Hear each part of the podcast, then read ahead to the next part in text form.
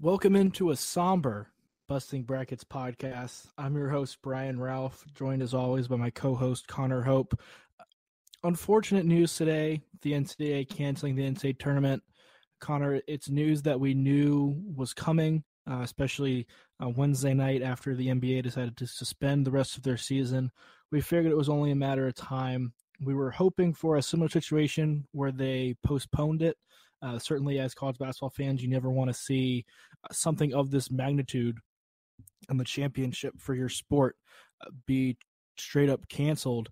Uh, but the NCAA has decided that that's the best course of action uh, to take to combat the COVID 19 virus, the coronavirus. Um, it's it's not a, a, fun topic to have your season just cut short so suddenly halfway through or right when your most exciting and important time of the year was just getting started. Uh, what are some of your initial reactions? What were your thoughts when you first heard the news?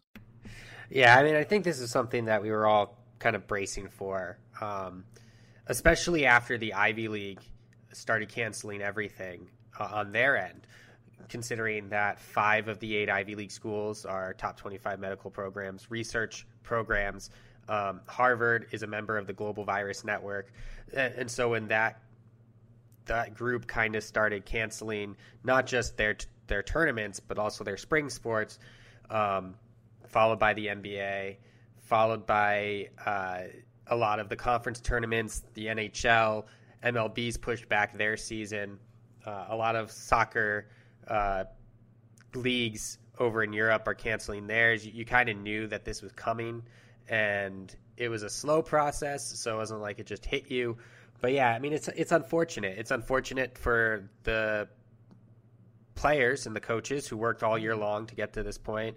Um, it's unfortunate for the fans, and I think for once you look at it though, saying that even though it might have taken them a little bit longer than it probably should have, the NCAA got this one right. One hundred percent, and all week was just they've been kind of building up to this first with uh, the conference tournaments being canceled, then played without fans, and then the conference tournaments canceled, and now the NCAA tournament being canceled. Throughout the way, you've had people, you know, essentially being the tough guy, figuring it, it's not a big deal.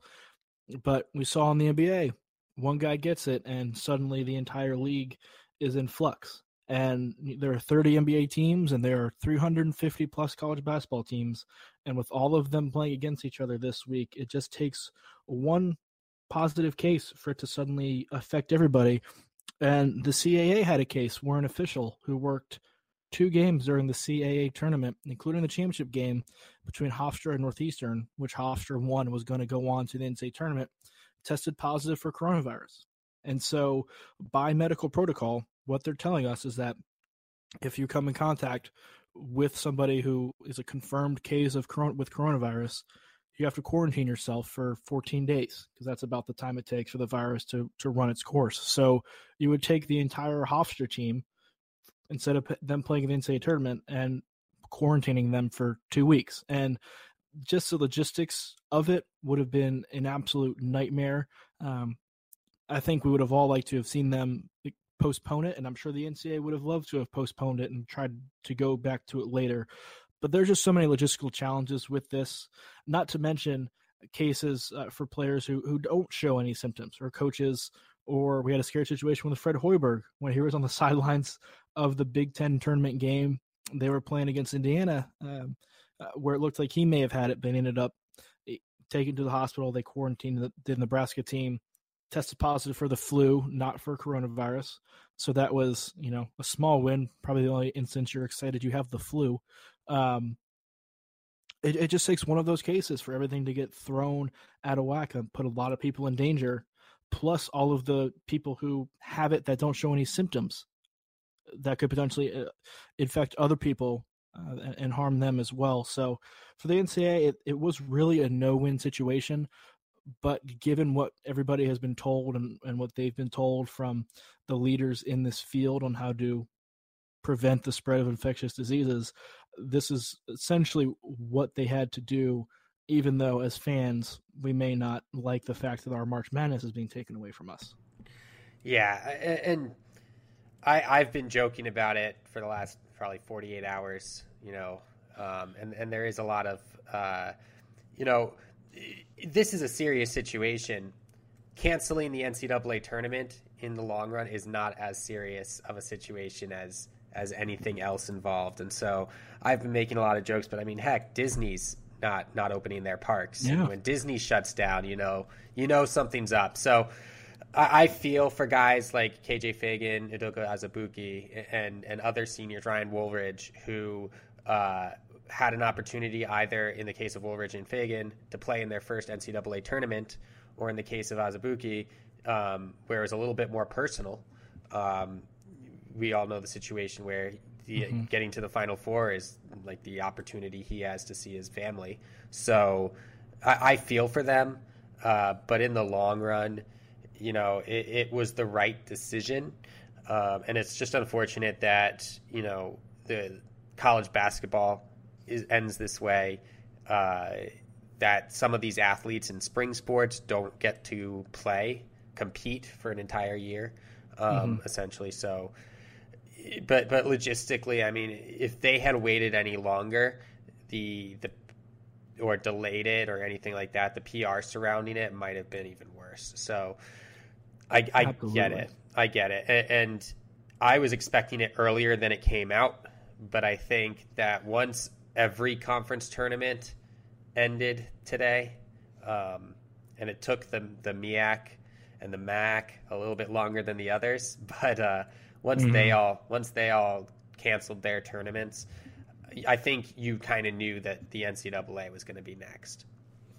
Once that happened and Duke essentially pulled out, and then some of the conferences started pulling out, you knew it was only a matter of time before the NCAA announced it. And while it is the NCAA, and I know we don't trust them to make the best decisions, I'm going to believe that them sort of not dragging this out, but waiting until the late afternoon to announce it when they did. You have to believe that they were looking at all other options as opposed to canceling it.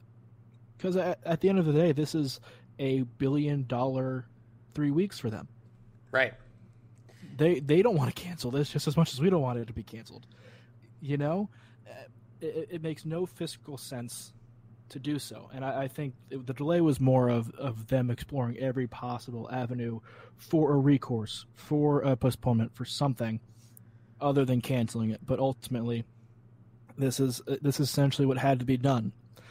So now we flip the page a little bit and look at what it means and what's next for college basketball. You mentioned the spring sports. The NCAA has canceled all their spring championships, so none of the spring sports are are going to happen it's easier to deal with the athletes from that perspective uh, from a spring sport because essentially you can amount this to a redshirt year for all of them because they didn't play, and so you don't have to stretch NCAA rules or make a new exception for them. They didn't play, so they get a redshirt, and I think we'll see that for the spring sports. But for the winter sports and, and for basketball specifically, it's a bit of a trickier issue because you have um, a lot has been brought up since this happened about the seniors who aren't going to get the chance to play uh, in this event they, they've worked so hard for, and this is their last chance to do so. A lot of coaches, Oklahoma State's Mike Boynton, uh, Gonzaga's Mark Few, uh, just to name a couple, have been in favor of giving seniors the chance to come back for one more season of eligibility next year, should they choose to, in order to make sure that they do have that chance to play in the NCAA tournament. I, I would be in favor of this. I think it's smart to give those seniors, especially the ones that earned it when they had worked their entire careers to get this point. Uh, Hofstra immediately comes to mind, Boston University, the transfers for Gonzaga. Some of these teams that you knew we were going to be in. Rutgers probably making their first tournament uh, in 26, 27 years. I like the idea of giving them a chance to come back for that other for that last chance that they had ripped away from them for something that was absolutely out of their control. I think Fran Fraschilla, uh, I think it was Fran Fraschilla who made a good point about the fact it would also increase the level of play across college basketball because it would essentially mitigate the mass loss of underclassmen we've seen the last couple years going to the NBA draft. We now have another class of experienced seniors, and that's only going to increase the level of play. I, I think it makes a lot of sense, but I don't know logistically and scholarship wise how the NCAA would go about making it work. But to me, that's an interesting idea that I think would make a lot of sense. So I'm curious to hear your thoughts on it. Yeah, and I and I see the motivation behind a comment from of that nature from from both Boynton and uh, Few, uh, simply because they have key seniors on their oh, yeah. teams. Um, I point to Killian Tillie. He was a guy who probably needed the postseason, needed the NCAA tournament to make his final, like a final stamp on his, not only his career, but also any chance he still had left of having any sort of NBA stock um, in terms of injuries. He needed he needed a fully healthy NCAA tournament, and he wasn't able to get that. Um, I think that it's a good idea to explore, and in order to make it work, you'd probably need to hand out one or two uh, senior only conditional scholarships to teams. Um, so you'd probably have to do something of that nature. You know, you, you have you have your your normal set amount of scholarships, and then we'll add two more to any seniors who decide to return. Um, but but then you get into then you get into issues too of you know well what if a one team had no uh, seniors and mm-hmm. and then they can't over recruit like like another school. But um, so there's a lot of logistics that would go into it that I ha- don't am not confident that that's an option the NCAA will seriously consider. Um, but when you have teams like San Diego State and Dayton who put themselves into, into spots where they could legitimately have won the national championship um, and they will probably lose a lot of their talent this year. And, and, I'm I'm not sure. Actually, I would be willing to bet that even if this option were open, um, that guys like KJ Fagan might not return. Uh, you know for a fact that Obi Toppin wouldn't return, but he's not a senior, so he's not a guy we're we're really talking about in this sense. Um, but I, I, just I just don't know how that gets done. Uh, from from it is a, a logistical nightmare. Yeah. From a pure I think I don't I don't want to call it a, a morality standpoint, but just from a sure feel good standpoint, you want to be able to do something for these kids who have poured their time and effort in and uh, aren't getting the chance that either they earned um, or, or were likely to get. Now, you know, the NCAA may very end up just saying, "Tough luck, it, it happens." Um, and I don't think you can necessarily. Well, it wouldn't feel good and be another sort of bad optic situation for the NCAA. I don't think you could fault them for saying that because this isn't the NCAA's fault either, right? Like this is just something once in a lifetime, super weird, worldwide pandemic. What like what are you going to do about it? yeah. You know, like the the best thing you can do is just sort of handle that, and anything else that comes with it has to has to come after. I, I want to go back to Dayton and San Diego State though because I think this is going to impact a lot of programs uh, negatively as well. Uh, those schools were in prime position to make a really big run, and both of them were under coaches who were still pretty early in their tenure there, and each would have had an opportunity with a long run in March to really validate the incredible regular seasons that they had and get some serious momentum going behind their programs. Uh, we've seen this happen with tournaments before. Uh, Gonzaga using some tournament runs to sort of build up that program, and now they've been able to sustain it. Uh, but Gonzaga is not the program they are without those first couple NCAA tournament runs they made. Wichita State, same kind of boat when they made the Final Four.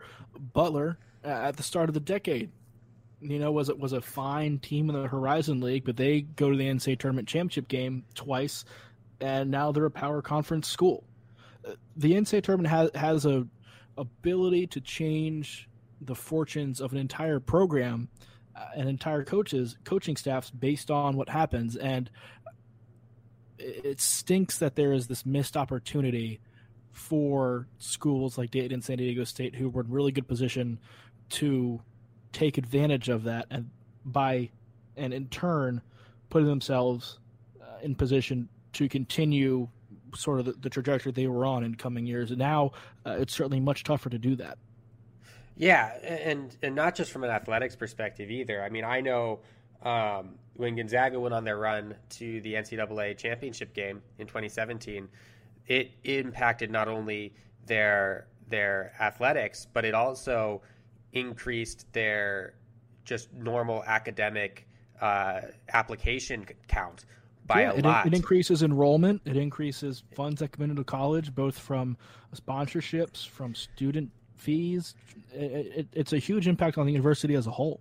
Right, and especially for these smaller schools who really re- rely on um, some of these funds from either from their their share uh, that they get from just playing in and, and, maybe winning a couple games in the NCAA tournament um, to sustain some of these athletic programs, especially in in these conferences that are primed for buy games during the regular season. I mean, the missed opportunity to to earn that money uh, the revenue share from that is is uh, something that will be tough for some of these smaller conferences. I'm looking at the the SWAC or the MEAC winners and, and um, really kind of like, okay, well, you know, that's that's that's tough.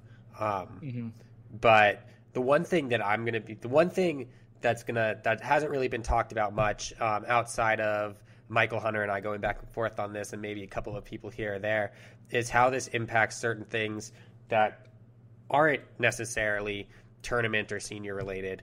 Uh, I'm talking mainly about Georgia Tech because Georgia Tech uh, at the beginning of the season self-imposed a postseason ban for this year.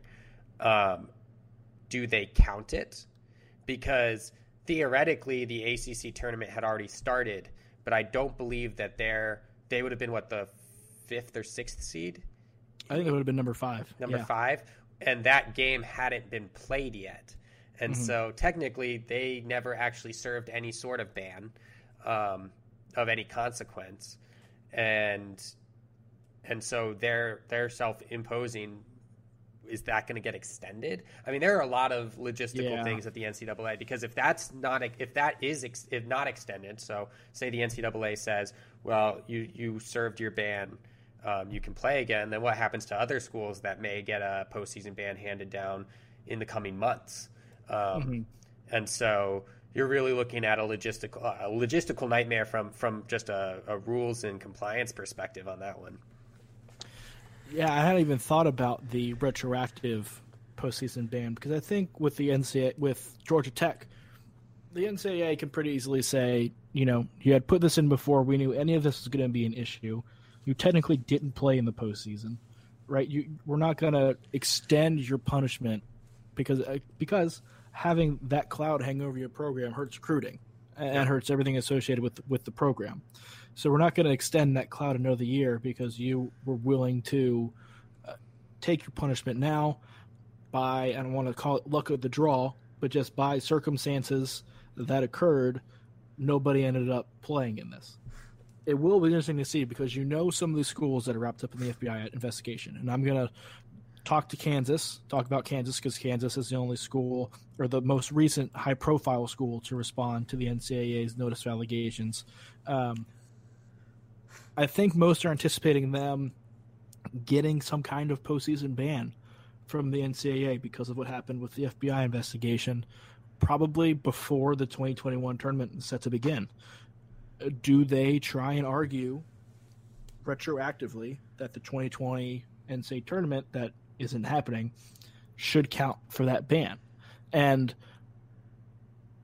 I, I personally don't buy that argument because, uh, again, they were ready to play it if it happened, and it, it just didn't happen for reasons that are out of their control. I don't think you can retroactively fit that in because of what we'll call an act of God here with yeah. the coronavirus. But you know that's going to be an argument that's made, and if they're going to point to Georgia Tech saying, "Well, this counted for their postseason ban, why can't it count for ours?" I don't know. Uh, from a from a legal standpoint, I don't know how you try to wiggle your way out of that. I, I, I think I think what what'll have to be done is the the NCAA will have to go go at it from an in good faith stance Georgia Tech, mm-hmm. in good faith, implemented their own postseason ban prior to any of this being known, with the understanding that if it happened, they wouldn't be able to play, um, and yeah. Kansas and these other programs didn't. And so it, it's more of the intent of that ban and less about the uh, what actually happened. And I think that's how you have to go. But I mean, if they extend Georgia Tech's ban, say, look, the NCAA tournament didn't, um, you know, happen. We're going to ban you next year. I mean, that not only is that huge from a recruiting perspective moving forward, but you look at it and Jordan Usher is a senior next year. Jose Alvarado is a senior next year. Moses yeah. Wright's a senior next year. Uh, Bubba Parham's a senior next year. They would be a team that I could legitimately see finishing in the top four in the ACC next year, and Absolutely. to extend it against them because you know something completely out of their control happened after they decided on their own accord to to handle their own punishment internally is is I don't think in good faith on the NCAA's part. But it's going to be interesting to see because they're the one program that stuck out to me as as a program that, when all is said and done, could have a lasting impact moving forward in terms of of you know how much it hurts their recruiting. There's also the coaching aspect of this. You think of Shaka Smart right off the bat, a guy who I would I would say for the most part had to make the NCAA tournament in order to keep his job and was getting ready to play a must win game against Texas Tech before the Big 12 tournament got canceled. And I, I, think had this happened a month ago, before Texas went on that streak, I, I don't think I think he's probably gone. But now with the way they finished the season, with sort of the unanswered questions about how the postseason would have gone for them, does he keep his job now? Uh, does Danny Manning get a chance to keep his job at Wake Forest? Um, is is the pressure suddenly cooled on, on Jim Christian at Boston College because of this? Uh, now, obviously, they don't. Have, those who didn't have the, the same stakes sort of on the line here as Shaka Smart did. Um, but I'll be curious to see how these schools who were entering March uh, and mid March and March Madness with coaching questions how they handle these vacancies. How do you, how would you expect at school? Let's just let's just pick on Texas here. How would you expect Texas to go about handling this now? Yeah, I mean it's definitely interesting because if you look at Shaka Smart and you look at a guy like Jerod Haase at Stanford, um, yeah, I would put them in very similar situations where I don't necessarily think Haase would have been fired this year if he didn't make the NCAA tournament, uh, but he would have definitely been put in a situation where next year was probably going to be the the last straw. He needed he needed to do something, um, and he had an opportunity to play a game in his tournament and lost. And yeah. Shaka Smart um, may may actually have been saved by not having to play that game because I think now you can make the argument. Well, Texas was right on the bubble. Um, they probably had to win that game to get in, but mm. uh, not playing that game, you know, we don't know what would have happened and and if I were a betting man, I probably would have taken Texas Tech. So the the, the it might have actually helped him save his job. I kind of agree with you on on Christian and Manning. I, I think they were gone regardless because uh, outside of a an ACC tournament championship, neither of them were going to make the NCAA tournament. Whereas Shaka Smart, really, if he had beaten Texas Tech and then lost uh, in the in the semifinals, I, I think he probably makes the NCAA tournament and, and at least uh, kind of has an argument to save his job there. I think it absolutely gives Texas the uh, opportunity, if not the likelihood, to talk themselves into another year of Shaka to avoid the buyout. Now, I still say Texas would make a move if John Beilein showed interest.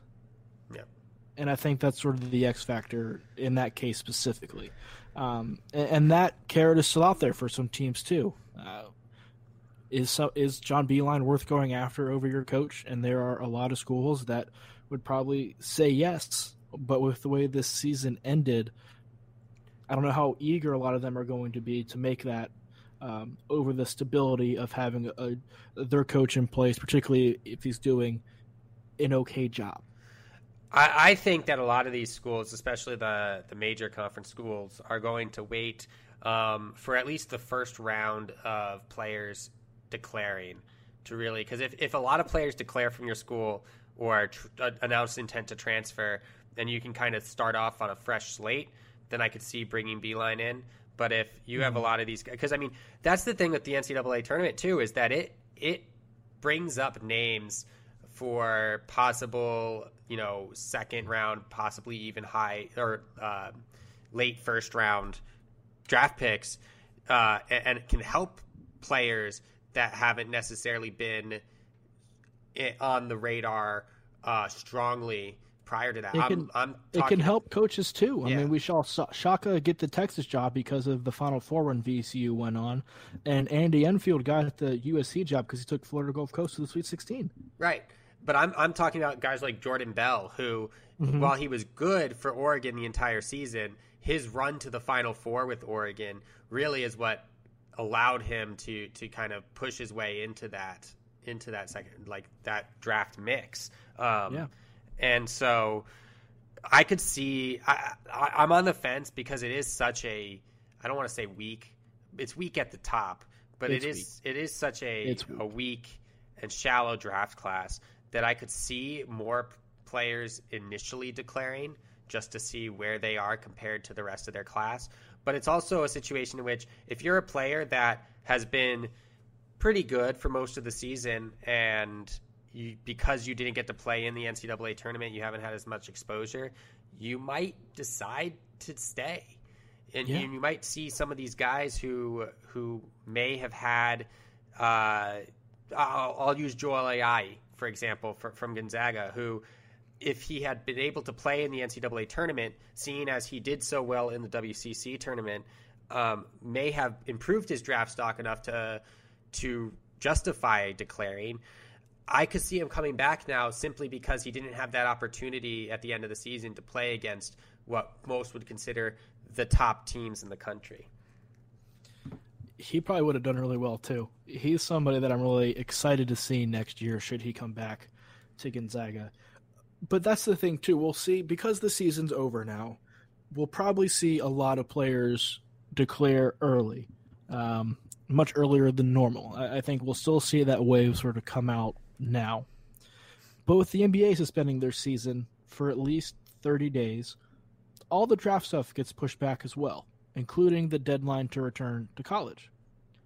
So these colleges now are going to be in a waiting game that starts a month before it normally does, and is going to last at least a month longer than it normally does as well. So we're going to see a really weird offseason from a, a, a draft and roster construction standpoint as well, because it may be it may not be till August until we know for sure who's coming back uh, and who's going. Yeah. And if if the if the NCAA decides to keep the same schedule, you'd have two or three months to get these guys together before you're playing games again in November. Yep. I don't. I don't. I'm, I'll be interested to see how the NCAA handles that and how schools handle that when it comes to coaching searches and potential pursuits of John Beilein. Yeah, I think if if any school is going to make a move for Beilein, it's going to have to be uh, probably by the end of March, um, because after that you're in such a waiting game that you know you by the time you make a decision or by the time anything actually happens to make to help you make that decision, it's going to be too late.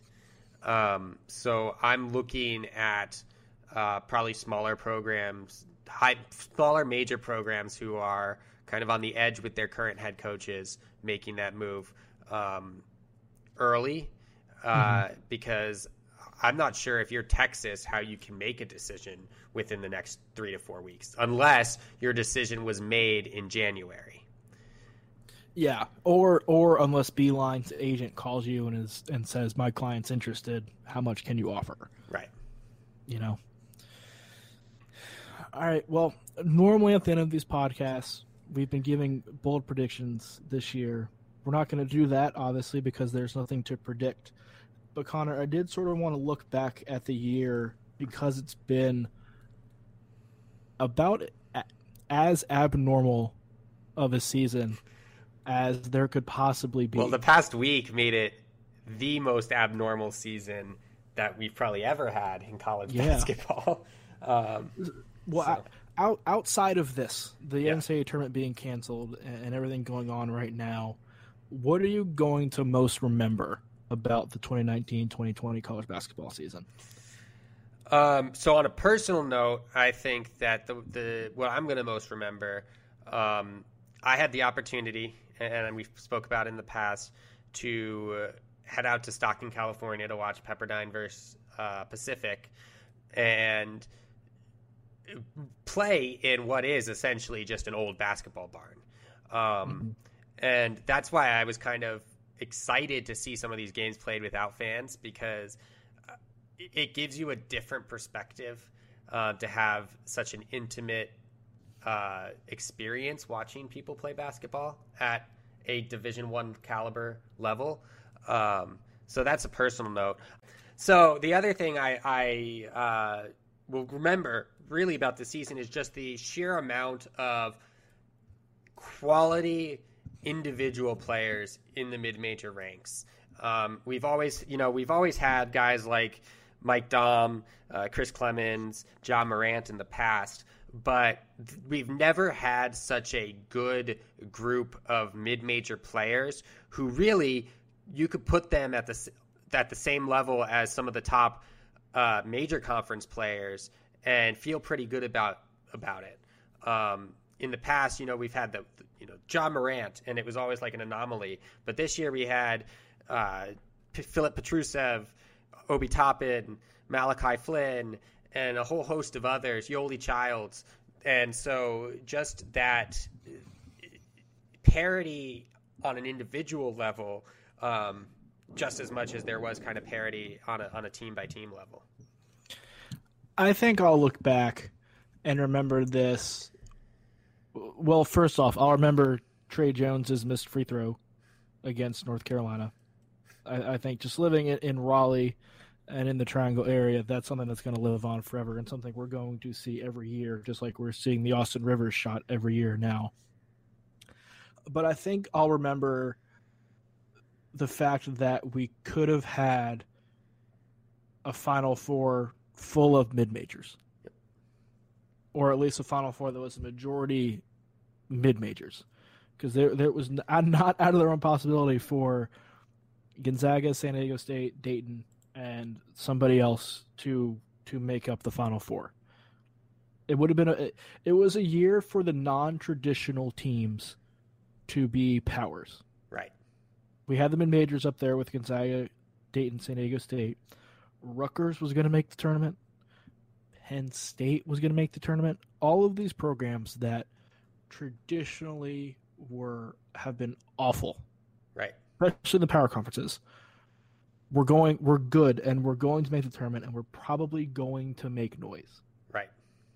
I, I think that that's that's I'll remember. I don't want to say that I'll remember the what could have been, but I'll remember the weirdness of the season in terms of the teams that were actually good.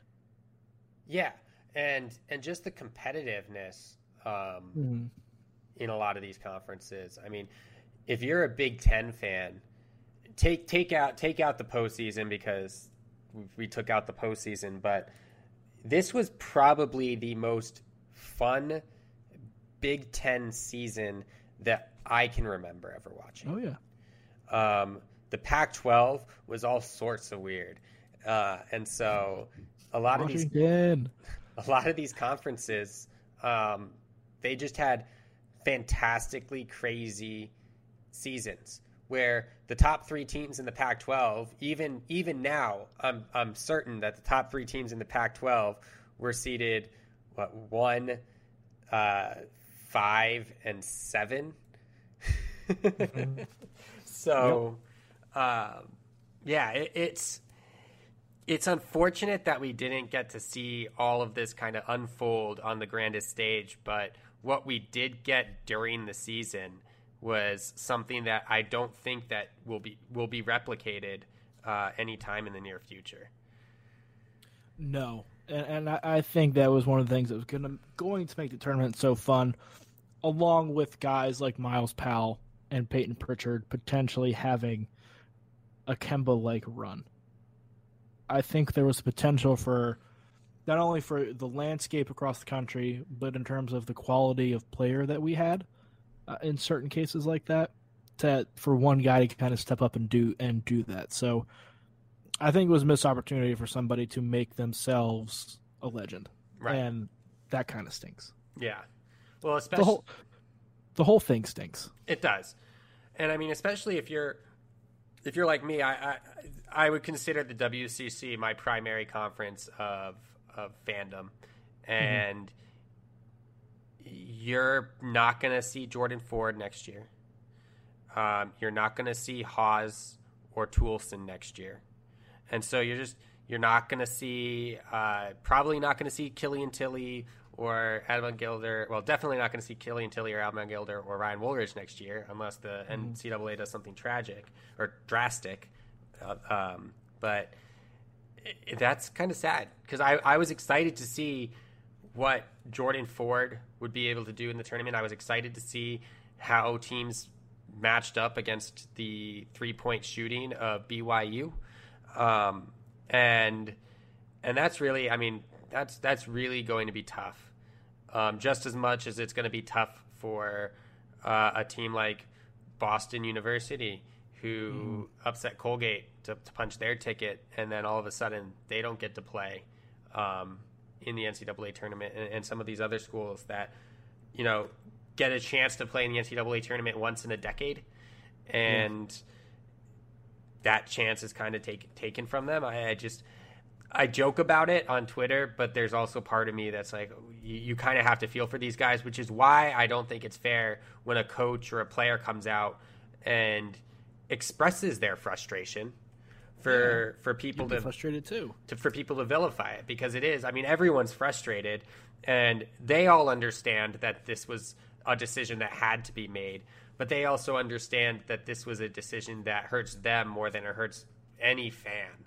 So, it's tough. I mean it. It's tough. We're sitting here on recording this on March twelfth, and college basketball is done. Yep, It's it's a it's a it's a sad sad time, and unfortunately, that's going to throw us into the off season uh, a month sooner than expected. Um, we'll be back with these podcasts throughout the off season, obviously to prepare you for the NBA draft and then the 2020-2021 season. We'll probably be a little bit more intermittent with these podcasts, though, probably about once a month, uh, unless things start ramping up. Uh, and there's a need for more. There will be some emergency pods along the way, I'm sure. Um, but I w- want to go ahead and thank all of our listeners who have been tuning in all season. If you haven't, please subscribe. Um, so that way, when we do record in the off season, you'll get it immediately on your phone. Uh, again, really appreciate everybody listening throughout the season, and thank you all for joining us on this journey that I think ended in a less than satisfactory fashion for all of us. Although I think we all certainly understand and respect why it had to happen. So, for my co-host Connor Hope, I'm Brian Ralph. Thank you guys again for listening, and we'll talk to you guys next time.